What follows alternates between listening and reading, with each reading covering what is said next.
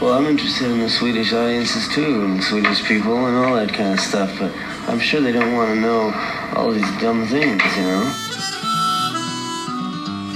I believe that they know. They know. Don't you, don't you know the Swedish people? I mean, they don't have to be told. They don't have to be explained to.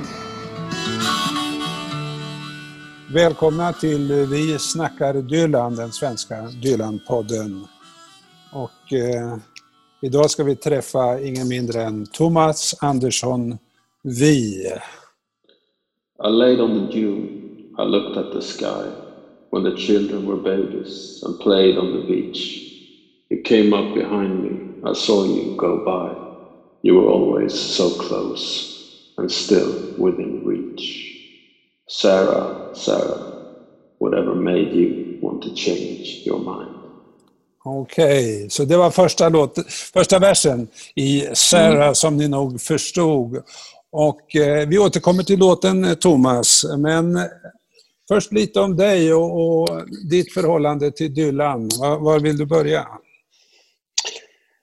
Jag måste nog börja i det sena 70-talet. Mina föräldrar var medlemmar i en baptistkyrka på Södermalm i Stockholm som drog mycket unga människor, mycket konstnärer, musiker framför allt. Eh, och eh, när Dylan blev kristen där 1978 så var det en stor, stor grej i kristenheten, egentligen över hela västvärlden tror jag. Det var liksom lite som om, eh, det var lite så som om så här, Häcken hade lyckats köpa över Ronaldinho.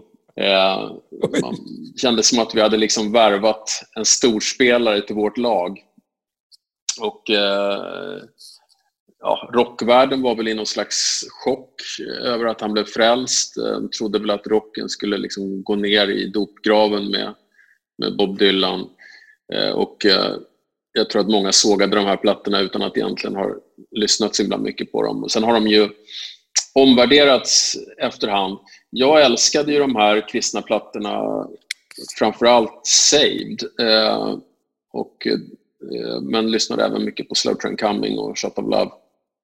Och därifrån så började jag att liksom, eh, söka mig tillbaka i, i hans katalog och eh, hittar Desire på en skivbörs eh, och eh, knockas av den här plattan på alla sätt och vis av soundet eh, och av, av vemodet och eh, de här böljande sångerna som känns så fångade i ett liksom i ett, eh, med, med en slags första penseldragets estetik. Det, det, är spännande att höra just vilken ingång har man. Och du säger det var, det var 79 och det var de här skivorna.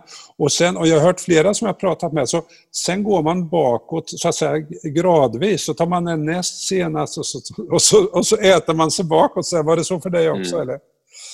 Absolut. Jag, jag, jag blev liksom en liten jag blev väl Fruängens enda lilla dylanolog där i början på 80-talet. Kändes det som jag följde honom nära och eh, lyssnade egentligen från, ja, från början, liksom utforskade de här albumen. Och, eh, men det var framförallt de här det var framförallt den här perioden i mitten på 70-talet som jag fastnade för. Eh, alltså man kan säga att perioden när Bob Dylan slutar vara popstjärna och eh, slutar ta piller och, eh, och liksom är den här iskalla hipsterkillen som spelar In Highway 61 och Blond on Blond. Eh, utan så här, ja, har levt familjeliv och liksom har det har smugit sig in en slags bitterljuv, vuxen ton i hans musik eh, som jag fortfarande tycker väldigt, jag tycker väldigt mycket om. Det. Det, finns, det är som att det kommer in en värme och en sårbarhet i, i låtskriveriet vid den här tiden. Men, men du är inte vuxen då? Du är rätt ung eller? Ja, jag är jätteung. Alltså jag är, jag är liksom, jag kanske är 11 år när jag upptäcker den här skivan. Men, mm. men, ja, men du vet, sånt där uppfattar man ju intuitivt, som, även som barn. Så känner man ju liksom att det är, när det är nerv liksom i saker och ting. Så, och jag kunde inte engelska då, utan jag fantiserade. Jag fick ju väldigt mycket bilder av de här låtarna. Den låt som drabbade mig först var kanske One More Cup of Coffee. Eh, och eh, så, Men jag tycker att det kanske är Sarah som har ändå så här visat sig vara klassiken på skivan. Ja, kanske ihop med Hurricane då, öppningsspåret. One more cup of coffee, vi har haft den här i podden, men vad var det du hörde i den då som... Otroligt uh, mystisk låt. Alltså, uh, den här Scarlett O'Hara heter hon va? Ja. Violinisten. Uh, hennes, jag menar, det sägs att han hittade henne, hon stod och spelade på gatan och han liksom var på väg till studion och bara tog med henne. Och, hon bidrar ju med någon form av nästan så här ja, men nästan någon slags europeisk så här, liksom Balkanstämning nästan i, i hans musik. Så det, och han sjunger om the gypsies och liksom... Och, och eh, jag, för mig var det där väldigt suggestivt. Jag, jag, jag, såg många bilder liksom, och jag kommer ihåg att när jag sen började förstå texten att jag nästan blev lite besviken för att jag, liksom hade, jag fick göra om mina bilder av de här låtarna. Ja, det är det värsta det. Vet du. Vad, vad säger han egentligen? Det stämmer inte med ja. min fantasi. Ja. Okay. Och hur mycket, hur mycket Dylan har du sjungit i din, i din karriär? Jag har nog sjungit en, en del. Jag, eh, jag började sjunga låtar från Saved-plattan framförallt. Pressing On och In the Garden kommer jag ihåg att jag brukade göra när jag var sådär 15-16. Och, eh, och sen Every Grain of Sand, det är en sån här annan all time favorit. Eh, den har jag sjungit en del, även i tv och sådär. Ja. När, när Dylan fick Nobelpriset så, så, så, gjorde jag den i, bland annat i P1 eh, och i TV4 och sådär. Ja, man ser, man ser dig på Youtube sitta och prata med eh, Sigge Eklund, eller hur? Är det i den intervjun mm. där du också sjunger? Ja, men precis. precis. Det var en av dem. Ja. Sen har jag översatt en Dylan-låt också, eller ett par, men en som är godkänd och utgiven. I believe in you från, från Slow Train Coming översatte jag till Eva Dahlgren och eh, Peter Jöback som spelade in den. Jag tror på dig heter den. Ja, fantastisk låt. Och innan vi går över på Dylans Sara, så du har ju också skrivit en Sara. Alltså eh, någon relation överhuvudtaget till Dylans sång? Nej, absolut inte. Den är, den är skriven till Sara Zacharias, alltså Ted Gärdestads dotter. Eh, och den handlar om Ted. Och eh, det var egentligen meningen att hon skulle sjunga den. Eh, men hon tyckte att det kändes för nära och för jobbigt. Liksom, så, att hon, så att det blev att jag spelade in den istället. Så tillägnade jag låten till henne. Liksom. I mitten av maj blir jag 33 Snart är jag där, snart ska det ske. Det kommer en dag då vi två är lika gamla. Jag har tagit mig upp ur sorgens famn. Jag lever mitt liv med min dotter och man. Jag är glad för den tid som vi fick tillsammans. Så det är en annan historia. Ja, det är det. Men du, och du ser inga mm. samband överhuvudtaget? Nej, det kan jag inte säga. Nej, jag tyckte jag gjorde det i alla fall. Alltså, du... Ja, okej.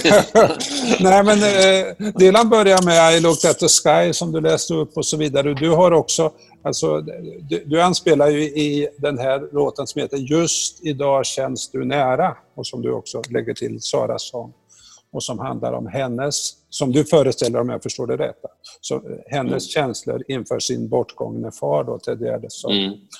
Mm. Och då är det ju det här med himlen är oskyldigt blå och, och, och, och Dylan Sky och så är det då Sen finns också... Det är direkta referenser till Ted Gärdestad snarare än till Dylan. Ja, visst, visst är det det. Men ändå, du vet, man kopplar saker och ting här. Och så, ja så finns ju då i, i Dylans Sara så är det ju de här barnen spelar stor roll och här i slutet på, på eh, Gärdestad-låten så kommer det ju alltså att eh, himlen det, blå, min mm. dotters hand just idag känns du nära. Det är väldigt sådär. Mm.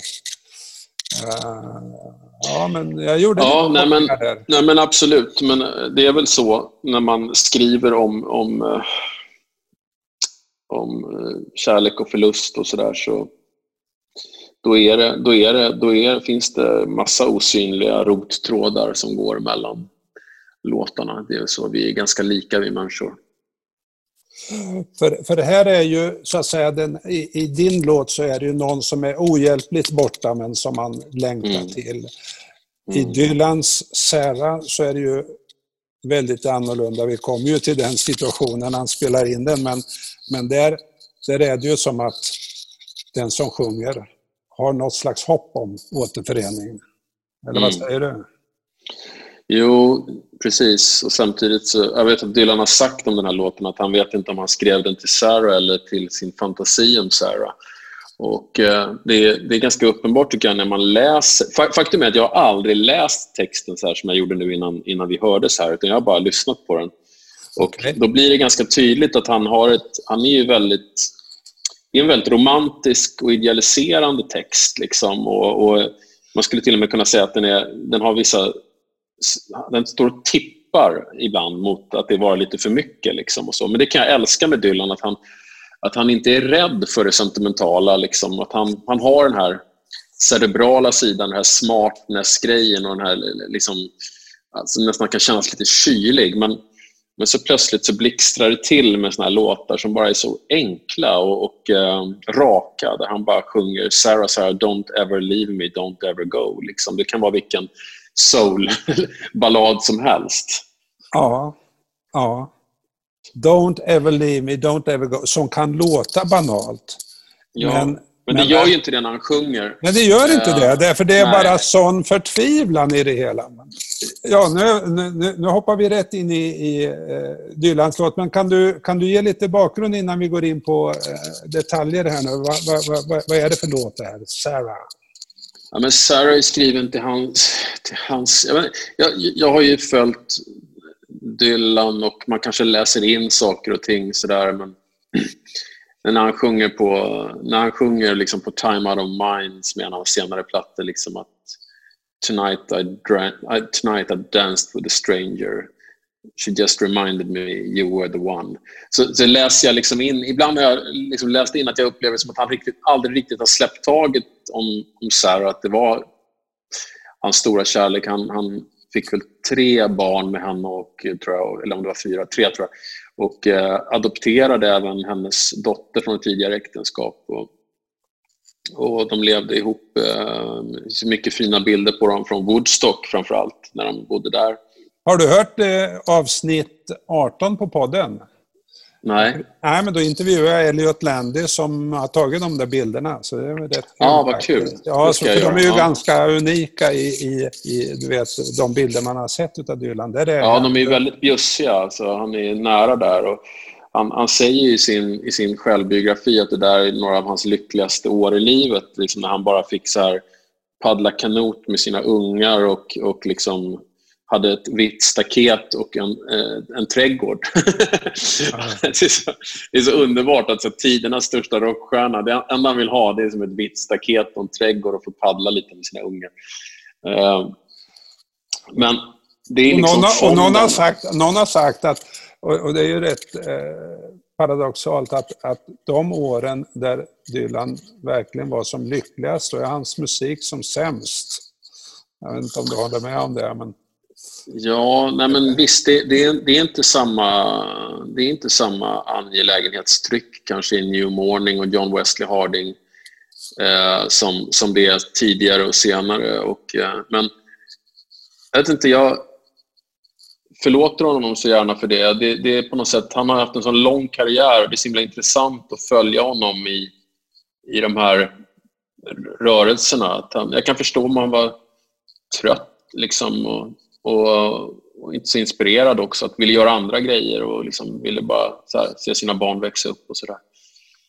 Um, nej, det blir, ju, det blir ju direkt bättre när, när de får problem med äktenskapet och det är ju, uh, tyvärr är det ju ofta så. Ja, jag måste backa. Jag, måste, jag, jag älskar ju både John Wesley Harding och, och New Morning, måste jag säga. Det, det, det, där, det när eh, Self Portrait kom, då började jag backa ur. Alltså. Men det är en annan sak. Men, men eh, alltså, det, det, var intressant att höra att du, du hör också senare och du får bilder av att han, han kanske aldrig har släppt Sara eller som du sa, fantasin om Sara. Det, det, det, mm. alltså, han, det... han sa det själv i en intervju, att han är själv osäker på om han har en fantasi om vem hon är eller liksom om, den är skriven, om den är skriven till henne eller till en liksom, fantasi. Och, eh, det är väl liksom låtskrivarens... Eh, ja, han är väldigt uppriktig där, tror jag. Det där tror jag alla, alla låtskrivare brottas med. Det där med att man, eh, man lever ett slags dubbelliv liksom, mellan det som är och det som är ens inre värld. Men det skulle ju också kunna vara en nyckel därför att eh, Sarah hon har ju aldrig gett några intervjuer vad jag vet i alla fall. Och, men hon, om man frågar henne så skulle hon kunna säga, men hörru du Bob, det var ju därför det inte funkade. Du levde ju inte med mig, du levde med en fantasi om mig. Ja, vem vet. Alltså den bilden kan ju förstärkas utav det här, utav den här mm. eh, låten. Därför att han talar ju till en gudinna här. Va? Ja, men han gör ju det och det är det som är, känns lite så här... Vem pallar att leva upp till det? jag, jag kom just på, jag minns just att, äh, att äh, jag var med i kväll, tv-programmet, och, där, och fick duka upp det där bordet och bjuda in vilka gäster jag ville från historien, levande eller döda. Och då bjöd Oj. jag bland annat in Dylan och Sarah, äh, att de skulle få sitta bredvid. Jag tänkte det skulle vara intressant att prata om kärlek med de två.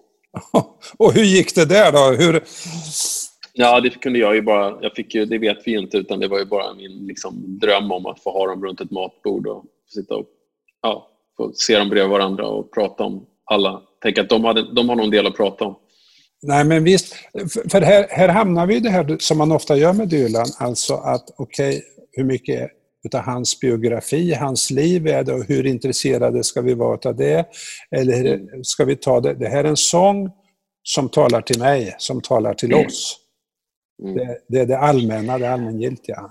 Alltså jag, jag, tror att den, jag tror att den här sången är väldigt Eh, självbiografisk. Alltså han, han, han ger ju så många såna konkreta bilder som känns som liksom tagna ur ett fotoalbum. Uh, och uh, han sjunger bland annat liksom, så här, “Staying up for days in the Chelsea Hotel” där de bodde. “Writing sad-eyed lady of the lowlands for you” uh, gör en referens tillbaka till liksom, låten från Blond on Blond som han skrev till Sarah. Och, och, det är liksom bilder från Portugal, någon bar i Portugal där de dricker liksom vit, vit rom och, och, och det, är någon, det är någon marknad i Savannah Lamar. och, och Ja, men det, känns, det känns väldigt eh, personligt tycker jag. Jag kan läsa upp den versen här.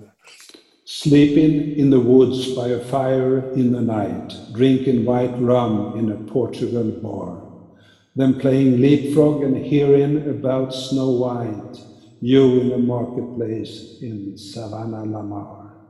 För det här är ju den play-in leapfrog. Då är det ju barnen igen som är med här, väldigt konkret. Som, som du säger, det är bilden ur fotoalbumet och där hoppar han ju mellan Portugal och, och sen Savannah Lamar, det ligger i Jamaica. Så att eh, de har rest en del ihop, får man en känsla av. Ja, precis.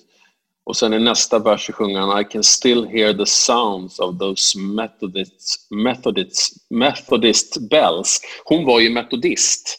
Sarah. Aha, aha. Eh, och eh, raden efter är vacker. I, I'd taken the cure and had just gotten through. Dunkelt men, men, men vackert och jag får någon slags bild av en slags andlig eh, liksom, alltså att hon öppnar dörren till en slags andlighet också för honom.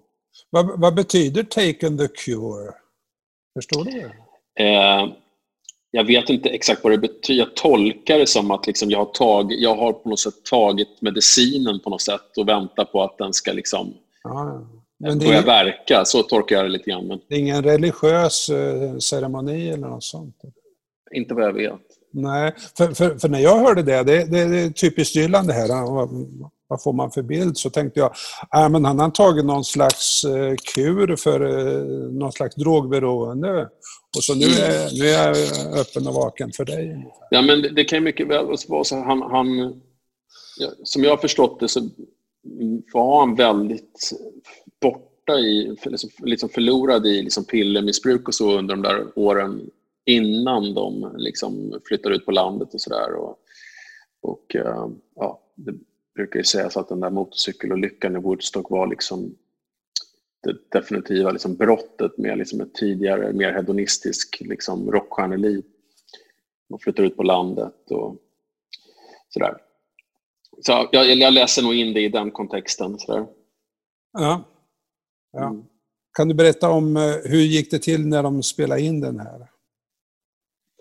Det är flera som har vittnat om att hon, Sarah dök upp i studion när de spelade in den 1975. Och, eh, då hade de separerat. Och, och, och eh, när hon är i kontrollrummet så säger Dylan plötsligt att ja, det är en sång till och den här är till dig. Och så sjunger han Sarah och, eh, för henne och, och musikerna hakar på. Som sagt, det finns inga intervjuer med henne men hon ska liksom ha... Mm, det ska tydligen ha varit en väldigt stark upplevelse, det kan man ju föreställa sig. Sen, sen så var det inte den versionen som kom med på plattan utan de gjorde, de gjorde fyra, fem tagningar till och den sista tagningen så tog de. Mm. Det är en vacker historia. Eh, det, är liksom, det är så här, det är verkligen ett cherry on the top på den här låten.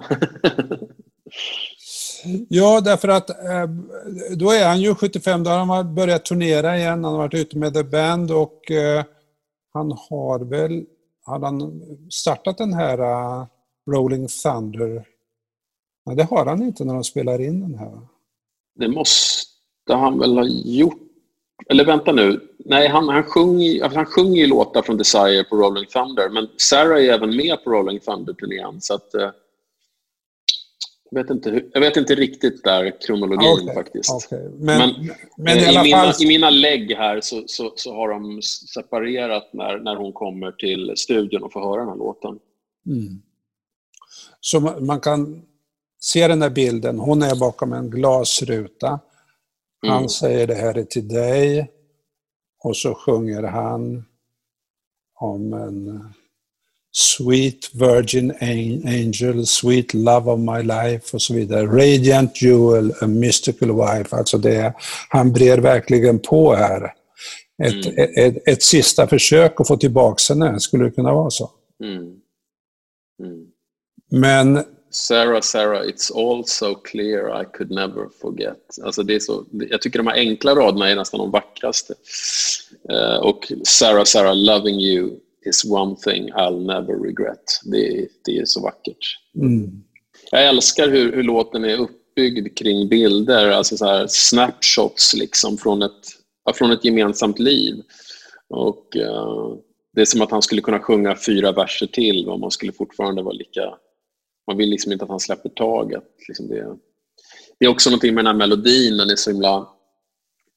Jag, jag, jag, innan jag gick till läggen här och kollade vad, vad Dylanologerna har skrivit om den här låten så tänkte jag så här, det här är en sån här låt som han har skrivit jättefort, tänkte jag. För att han gör ju det ibland, han bara skriver en låt på en kvart.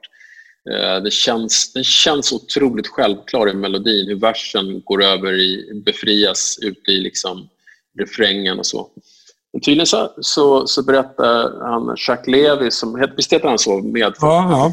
Låt, ja, som varit med och skrivit en hel del av låtarna. Han berättade att den här låten kom till ute i Hamptons. Liksom, han låg där ute på någon strand och liksom fick...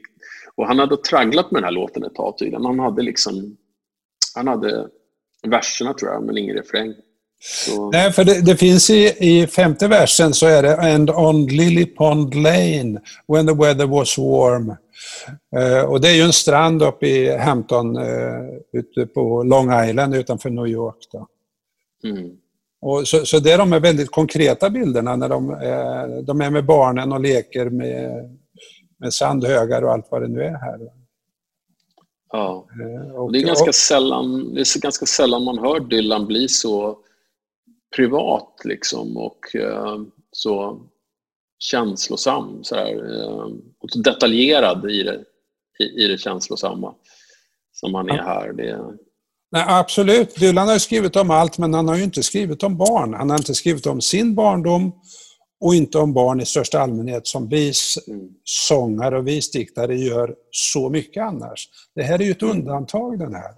Ja, verkligen. Han har ägnat två verser här åt ungarna, hur de leker med eh, hur de leker i sanden och springer till vattnet och fyller, fyller deras, eh, kan, liksom, eh, deras eh, plastburkar med vatten och as they follow each other back up the hill.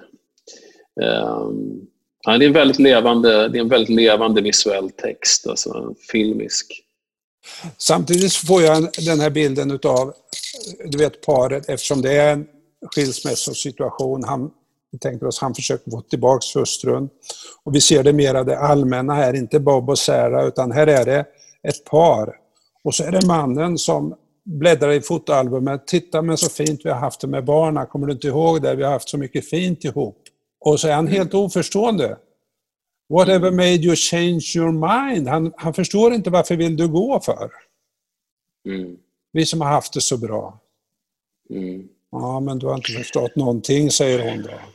Men det finns ju här i femte versen i refrängen. Då, han varierar ju i refrängen. Det kommer Sarah och Sarah och så kommer det olika lovord kan man säga.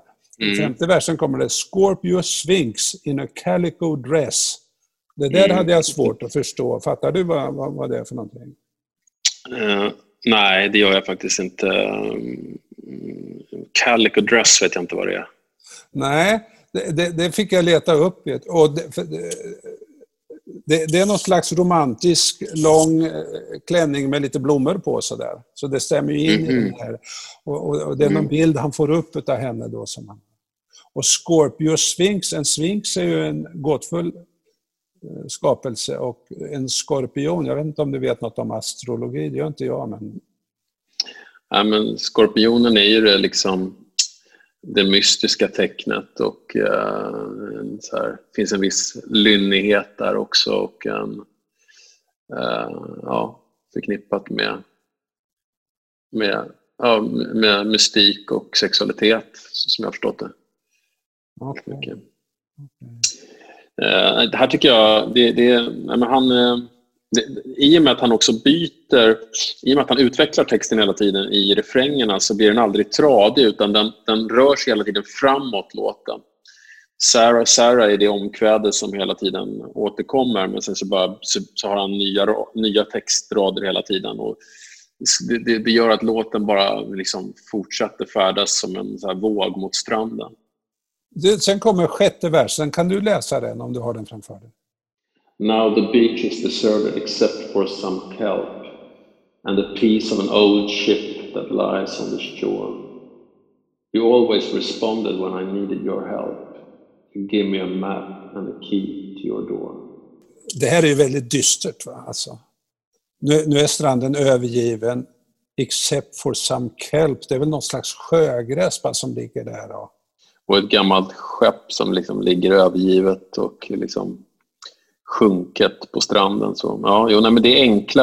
Ett, är liksom vrak, ett vrak, Enkla klassiska bilder, det är nästan övertydligt. Men här är det som att på ett sätt hoppet är ute, eller ett, ett desperat rop, eller vad ska man säga? You always responded when I needed your help.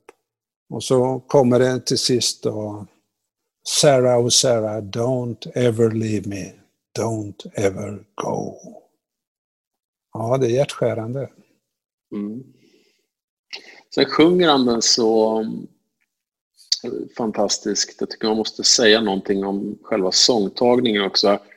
Han, han har ju någon form av, um, tycker jag, en uh, prime som sångare under, under den här delen av 70-talet. Det, det fortsätter ju att bli nästan ännu bättre på de här kristna skivorna. Det är ett, det är ett enormt självförtroende och ett bett i rösten. Och, eh, han sjunger den här låten utan att den känns sentimental och liksom vek. Eh, den har, en, den har liksom en den har en väldig kraft liksom i, i sig. Jag menar, när man bara läser texten så, så kan man tycka så här, åh gud, här tippar han liksom över lite till, till kitchen och till det sentimentala ibland. Men, men, eh, men när han liksom spottar ur sig de här fraserna så, så det är sån energi i det liksom, så det blir aldrig, det blir aldrig baktungt och, eh, och, och sockrigt. han fick ett djup i rösten. Många manliga sångare får ju det liksom när de närmar sig 40 och sådär och, och liksom efter 35 och så får ett annat klangdjup. Liksom. Och, eh, sen, innan dess var han ganska, liksom, lite väl nasal ibland. Så här, och sen efter, på senare år har han varit rätt kraxig. Men så jag tycker det är en sån fin ton i hans röst och liksom en sån oerhörd eh, angelägenhet. Ett sånt eh, bett. Liksom. Vill du säga något om musiken, melodin och instrumenteringen här? Den är väldigt enkel. Det är, så bas, det är bas, gitarr, trummor. Trummorna har liksom ganska mycket reverb på sig, så här, så här rumsklang. Det är det som kännetecknar Desire-skivan överhuvudtaget, att den är ganska... Att det är så här mjuka, reverbiga trummor, så att det sjunger om slagen. Liksom. Och alltid gillat det så mycket, att det finns ett slags svä en svävande känsla på den här skivan. Och den förstärks ju då av Scarlett O'Haras fiol som liksom följer med och även Emmylou Harris körsång som liksom... Emmylou Harris har ju, har ju berättat att hon, hon fick ju knappt lära sig låtarna. Hon liksom satt och kände sig igenom låtarna och sen så var Dylan nöjd och då sa hon, men herregud, jag har precis lärt mig låtarna, kan jag inte få någon chans till? Så, Nej, men jag tycker det låter jättebra, sa Dylan. Uh, så att, och det, och det, jag kan förstå honom där, för det finns någon, någon sån här känsla av att hon bara sitter bredvid och får feeling och sjunger med. mm. uh, så det är en live... Det är en, Dylan har ju alltid älskat det här att vara i ett rum tillsammans med musikerna och göra det tillsammans. Uh, och, och um, det här är en av de mest lyckade sådana sessioner, tycker jag. Mest lyckade sessions med, med musiker. Det är en väldigt fin, det är en väldigt fin ljudbild. Men här på och låten rent melodiskt, låten rent melodiskt känns som att den har... Han sa så här en gång om Changing of the Guards från Street Legal att det är en sån här låt som kan ha funnits i 2000 år. Den har liksom seglat runt där ute i dimman och en dag så bara så bara liksom fångade jag upp den. Och så, kan det, så känns det lite grann med Sarah-melodin också. Att den är, det, det, skulle kunna vara en gammal folksång liksom, eller någonting. Den är, den är liksom evig. Det är ju en vals. Det är en vals, va? Ja. Valsen har ju någonting väldigt lidelsefullt i sig. Eh, så det passar ju den här texten väldigt bra. Hur eh, berör den här ditt liv, Thomas? Men jag tror den berörde mig redan som barn. Alltså jag, det är så himla lätt att knyta an till den här texten och så lätt att förstå liksom hur man... Till och med som barn kunde jag förstå smärtan och eh, att man kan sakna någon, att någon försvinner bort från en och sådär. Det kan alla människor relatera till. Jag vet också liksom att, eh, tänkt på det själv när jag skriver texter, att jag försöker vara ganska detaljerad i mina texter och den här texten är väldigt detaljerad. Eh, en del textfattare verkar tro att det ska skrämma bort då lyssnare. Att, men hur ska någon kunna identifiera sig med det här om jag sjunger om liksom, eh, eh Lillepon Lane eller om liksom, någon, någon marknad i, liksom, på Jamaica. Så här. Men man tar ju bara de där bilderna och sen så lägger man in sitt eget liv i det de här, de här bilderna de, de skapar en väldig koncentration och förtätning till texten. Liksom, hade det bara varit för liksom, sand och vågor och himlen och så, då hade man ju liksom zonat ut efter en stund. Liksom, för det, det blir för allmänt. Jag, jag, tänker på din, just idag är du nära, där är det ju Djurgårdsfärjan. Ja, precis. Jag har alltid gillat att jobba med så här ganska filmiska, nästan som filmtablåer, att man ska se en tydlig bild. Och där, där börjar låten med att det är en viss dag i april och att Gröna Lund öppnar och eh, nu kommer en färja med sommar. Eh, det är liksom första bilden. Så. 25 april, våren är kall Från Gröna Lund hörs skrik alla fall De öppnar idag Snart kommer en färja med sommar ja, men jag vill att man ska sugas in i en värld liksom, och en stämning. Och det tycker jag Dylan gör väldigt bra här. Att han, eh, han öppnar liksom med de här väldigt inkluderande bilderna. I laid on the dune, I looked at the sky when the children were babies and played on the beach. Alltså så här, det, det, är en sån bild som alla kan se. Antingen har man varit ett barn själv som har lekt på stranden eller så har man haft barn som har gjort det. Så där. det den, är, den är väldigt så liksom lätt att, kliva in i för alla. Thomas, eh, jag har en helt udda fråga till dig. Eh, och det är att du har blivit vald till den mest välklädda artisten i Sverige. Ja, men det var ett tag sedan nu. Ja. Men jag, jag, nämner det därför att eh, du kanske har några synpunkter på Dylan och hans kläder? Ja, jag har alltid tyckt att... Jag har alltid gillat Dylans sätt att klä sig. Han ser väldigt sharp ut på 60-talet med sina mörka solglasögon och, och sina, så här, vad det nu är för jackor han har på sig. Men, ehm, eh, jag har haft lite synpunkter på hans hygien ibland kanske. Jag tycker han ser lite lortig ut. Så här, liksom, fingrarna kan vara helt svarta och sådär. i alla fall på 60-talet. Men jag, jag, sitter och tittar nu på en, jag har en, jag har en, jag köpte ett eh, signerat fotografi från freewheeling-plåtningen när han går i, i, uh, i Greenwich Village med sin flickvän och han har ett par blå 501 och sen mockajacka på sig. Och, uh, ja, det är en underbar look faktiskt. Han är väldigt fin på omslaget till Desire också, den här plattan som vi har pratat om här. Han har liksom som en stor jacka med olika färger på sig och en stor pälskrage och så har han en väldigt snygg hatt och en ledig liksom scarf som hänger runt halsen på honom. Alltså jag, jag är inte så förtjust i hans senare scenkostymer med massa revärer och grejer han håller på med. Vad tycker du om dem? Nej, det, det, det, men jag vet inte, jag tycker ändå att det är liksom, jag kan förstå, det är som att han kliver in i en slags uh, karaktär nästan. Att han knyter an mer och mer till någon form av amerikansk eh, historia liksom med sheriff, sheriffer och eh, bergsmusik och eh, liksom de där legenderna liksom som kommer från ja, Carter Family-musiken och de första countrystjärnorna och sådär.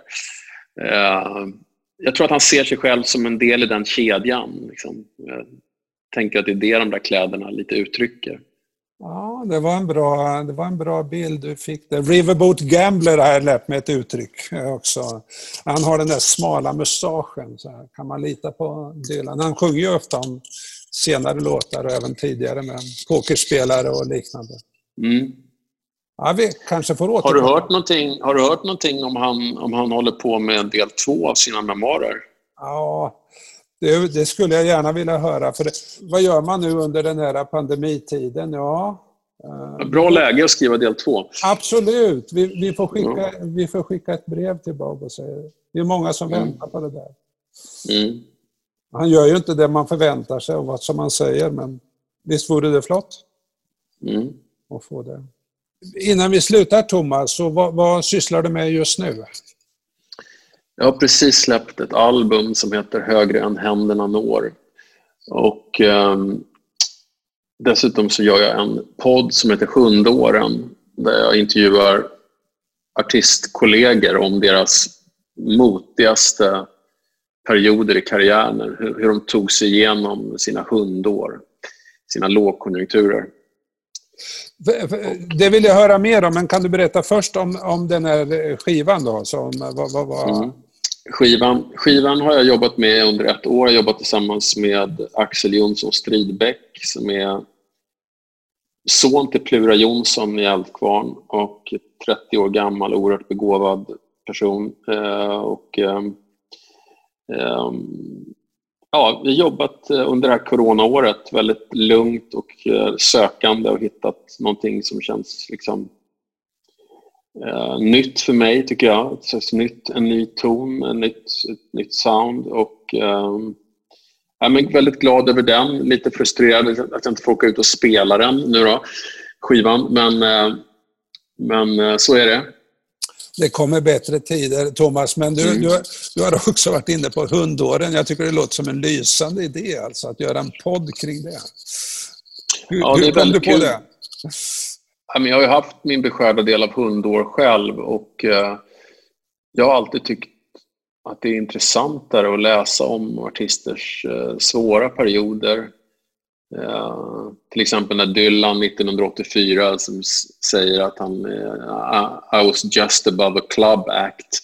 Eh, liksom, och uh, Han känner sig ute och han, alla bara pratar om syntar och han hatar syntar. Och liksom, ändå försöker han anpassa sig liksom, och går in och gör plattor med massa syntar. Och, ja, men den där liksom, vilsenheten och så, det, är någonting i det som är så lätt att knyta an till och intressant och där något sårbart där och det finns mycket svart humor och eh, surt förvärvad livsvisdom.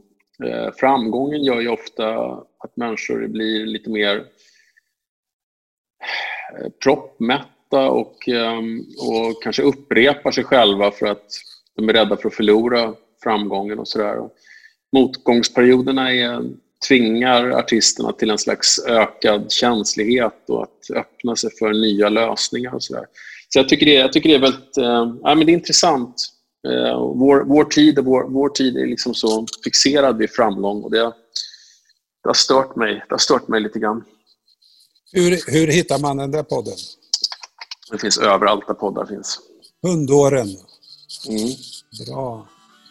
Där har ni något, lyssnare. Tack ska du ha Thomas, återigen. Tack så mycket. den här pratstunden. Hej. Mm. Hej.